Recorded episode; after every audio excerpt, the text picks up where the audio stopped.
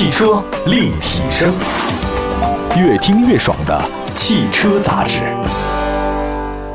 各位大家好，欢迎大家关注本期的汽车立体声啊！我们的节目呢，全国很多个城市呢都能听得到，关注到我们官方微信、微博呢，都可以直接找到汽车立体声啊。前几年我知道有一帮人哈，就是所谓的汽车媒体人，讨论了一个很有意思的话题啊，我觉得这是一个伪命题：自主品牌要不要高端化？那这个是刚需吗？啊，不是刚需吗？嗯，我觉得这个问题有必要讨论吗？之前我觉得没必要讨论，因为我觉得随着消费升级嘛。大家呢不再满足于单纯的把车你作为一个简单的代步工具了，对吧？你有更多的一些期待，比如说你的品牌期待，你的那个身份期待，或者说你的舒适性的期待都有。就我觉得没有人天生喜欢就吃糠咽菜啊，得吃点肉，或者说吃点好的。所以我想他们讨论的目的是什么？自主品牌我们就满足自身的最基本的需求就好了，没必要往高端化。高端化呢已经有那些什么 BBA 啊，有那些那个大厂的车型都很好了，我们干也干不过他们，索性。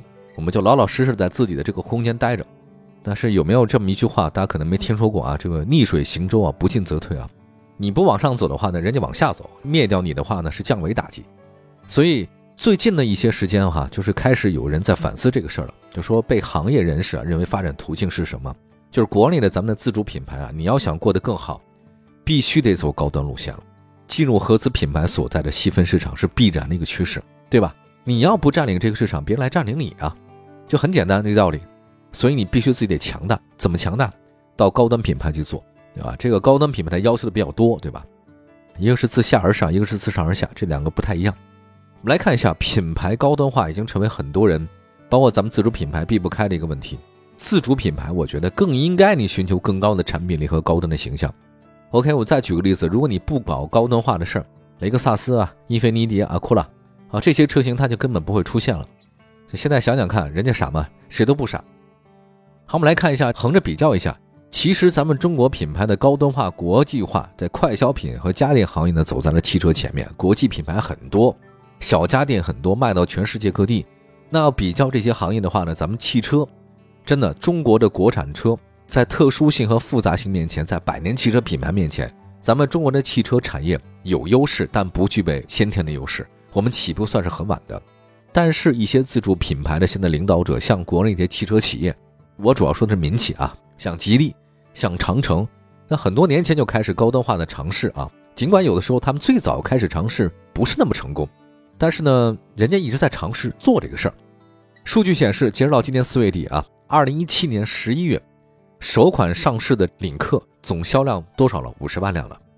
二零一七年四月首款上市的那个长城的魏卖了多少辆？卖了四十万辆了。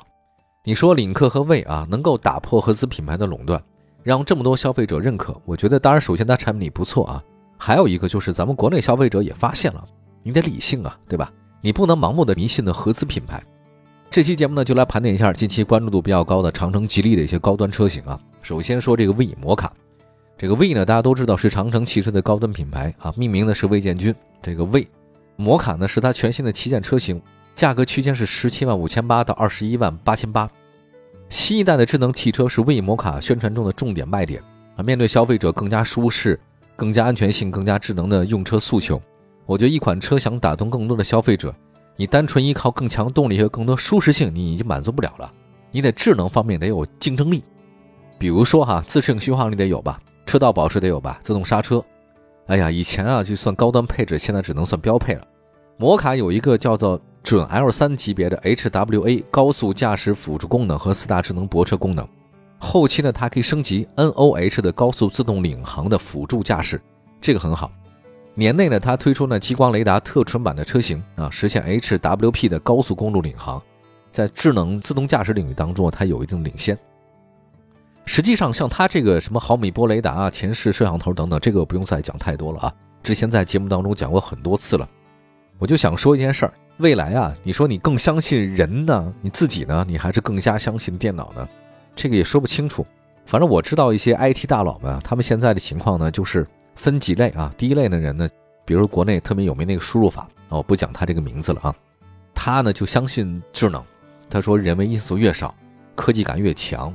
他相信电脑 AI 的判断。但是还有一些呢，像这个马斯克，他就不一样了，他呢就半信半疑啊。他认为。智能是好，但人的因素不能或缺啊。他认为智能如果太强大，就会反噬于人。还有一些呢，像比如说经典的物理学家们啊，量子力学家们，他们就非常反感智能，他们认为这个人工才是更好的。当然说什么的都有啊。反射到汽车上面，其实也有这个问题。你是愿意自己开的爽呢，你还是愿意要这些智能辅助帮你来一起开呢？从安全性的角度来讲，他们帮你开更安全；但从你自己驾驶乐趣来讲的话呢，你们把那 ESP 关了可能更开心。但是不管怎么讲吧，现在大的一个趋势还是电子科技化的更多一些。比如说我们刚才说的 HWA 高速驾驶辅助这个东西啊，五个毫米波雷达，一个前摄像头，整个周边的车的环境都给你搞好了，那所有的关联你的都有了，你想怎么开怎么安全，对吧？还有一个啊，就是面对城市中的停车难的问题啊，我们摩卡配备了手势挪车，可以在车辆解锁以后呢，在车辆正前方使用手势进行点火、前进、后退、停止熄火。这个在停车呢还是比较方便的，有的时候呢，比如你停的不对位啊，你下车了，你还得再上车再打会儿再来一次。那有了这个之后的话呢，就简单一些了啊。手势控制，在智能之外的话呢，摩卡对动态的这个性能进行了提升。比如说动力方面，它 2.0T 发动机加 48V 的轻混，我还是很喜欢混合动力的啊，比那个新能源车更让我喜欢。还有呢，业内首创的一个叫做纯电蠕行模式，采用全球首款横置九速双离合。传动效率达到百分之九十六，当车速到每小时八十公里的时速呢，就能挂九档啊，这个确实很厉害，降低油耗的目的。另外，工信部方面公布的油耗数据显示呢，摩卡两驱版百公里综合油耗是七升，相比 VV 七呢降低零点七，可以提供四驱版本的车型是摩卡比 VV 七一个很大的升级啊，有四驱，大家可能驾驶上更有乐趣一点。还有呢，它底盘结构呢是前麦弗逊后多连杆，很舒适，操控也不错，并配备了电控主动悬架。它能够根据路面信息和车辆的情况呢，实时的调整减震，这个舒适性和操控性啊，稳定性就提高了。希望长城能够越来越好吧，呃，车型越来越多。那么接下来的话呢，我们再看另外一个车型，吉利的高端车型极氪零零一啊。汽车立体声，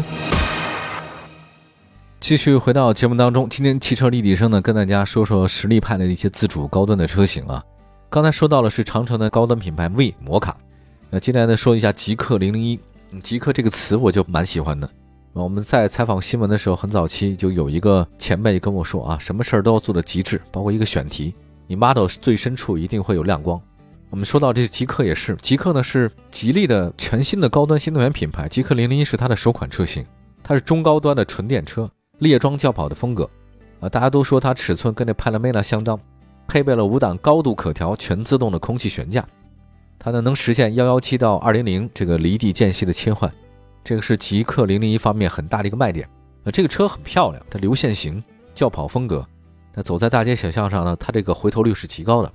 而关键它的 NEDC 的工况啊非常长，大概是七百多公里，而且是高性能的永磁双电驱系统，零百加速呢只要三点八秒。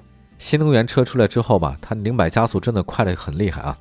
极速呢可达每小时两百公里，百公里的制动距离呢仅仅是三十四米，这个还是很安全的。专业团队的话呢，经过八百小时的调教啊，麋鹿测试成绩呢达到每小时八十二公里，就是八十二。呃，关于麋鹿测试的话，曾经我单独花了一期节目跟大家讲什么叫麋鹿测试，这个也不是很难啊。但是做完节目之后，就很多朋友问我啊，为什么叫麋鹿测试不叫驼鹿测试？很奇怪，我说我也不知道为什么，可能圣诞老人知道吧？不过圣诞老人那个鹿是驯鹿。不是麋鹿，一般来讲啊，七十以上麋鹿测试的成绩就算合格了。我觉得如果是八十以上，车辆的稳定性是极高的了。还有一个极氪零零一啊，集成了空气悬架、CCD 的电磁减震、转向和电驱系统等部件，全面数字化疾控，而且还可以 OTA 升级，这个让传统汽车最难进化的三大件它可以一直不断的生长。OTA 啊，这个在线升级很厉害。就之前我们所有的汽车来讲啊，它都是单独封闭的一个群体啊，你如果这个车有问题的话，必须回到。4S 店或者说维修的地方呢，你再升级，给你来一个有线。现在不一样了，每个车都是一个生态圈，就是一个点位啊，一个热点。如果我通过无线的网络进行连接的话呢，就能把我的程序注入到你的车里面啊，这叫 OTA 在线升级啊，这个确实很强。你不用管那么多啊，就直接的可以打破了物理隔绝啊，让你直接在网络上给你连接上。在智能方面的话呢，极氪零零一搭载了极氪 AD 全场景高度自动驾驶系统。搭载了全球首款采用 7nm 制造的一个高算力的自动驾驶芯片，还有800万像素的分辨能力，包括鹰眼结合啊、视觉系统啊、超长探测距离等等。另外，它有一个叫基于跨视觉融合算法平台的全新骨骼识别。它的意思是说，通过定位人体特点，识别你的姿势，预判这种行为，就能读懂你的参与者交通行为是什么样的。用户体验方面的话呢，极客零零一拥有同级唯一全车感应式的自动门，具备自动开合功能，实现雷达感知避障、判断人车距离。同级唯一智能电控空气悬挂，具备二十种场景，也能通过这个 FOTA 呢不断的升级。极客这个车确实好看，经典的车型，高科技的内在，回头率还是很高的。那么接下来再说另外一个领克零九，因为上海车展的时候呢，领克发布了全新旗舰车型领克零九的信息，基于呢它的 SPA 架构打造，中大型 SUV 市场年内会上市。我觉得吉利在设计这方面来讲的话呢，确实很有自己独到的地方。外观方面，领克依然是直瀑式的这种进气格栅，分体大灯，前保险杠很厚，气场十足，厚重感很强。悬浮式车顶，隐藏式门把手，家族式尾灯的一条装饰条呢链接起来啊，领克呢 logo 在后面。车身方面的话呢，轴距是二八六五啊，长度呢是五米，标准的中大型的 SUV。不仅有五座，还有七座。如果大家感兴趣的话呢，可以关注一下。动力方面的话，领克零九是二点零 T 的组合，包括二点零 T 加八 AT 加四十八 V 轻混机械四驱，还有二点零 T 加 HEV 轻混加电动四驱。以及 2.0T 加 8AT 加 PHEV 插电机电动四驱。底盘结构方面的话，领克零九呢是前双叉臂啊，后多连杆。其实今天说的一个话题很有意思啊，就是讲的是国产的这种自主品牌的高端化。我觉得现在覆盖轿车市场、SUV 市场的这个领克总销量突破五十万，还比如说只做 SUV 的那个 V 啊，突破四十万。两大民营企业在高端品牌都得到了很好的这种销量成功。我就总结一下原因吧。我当然有些消费升级啊，我或者说是咱们的中国消费者呢更加的理性了啊，这个是有原因的。另外，我在想一件事儿：自主的高端品牌是什么样？我觉得领克和魏的答案呢，告诉我们一件事儿，就说他们不应该是一种舒适性的配置或者电子配置堆砌的一个东西，它是应该在动态性能、智能安全配置和售后服务方面都好的一个东西，才叫高端配置。之前我们。国人理解的高端化呢，就是电子设备特别多，啊，能装的就都装上，屏幕越大越好，功能越多越强，好像真不是。我觉得现在整个的高端品牌，我们现在理解的不太一样了，就像是一些理解是所谓的高端大气上档次的人的穿衣服啊，他们没有 logo 啊。以前我们不觉得是 logo 越大越好啊，这个显得我上档次。后来发现那真是很 low 的一个表现。真正有品位的人啊，他那个 logo 都是没有的。或者你看不见的地方，我们修汽车可能也是如此啊。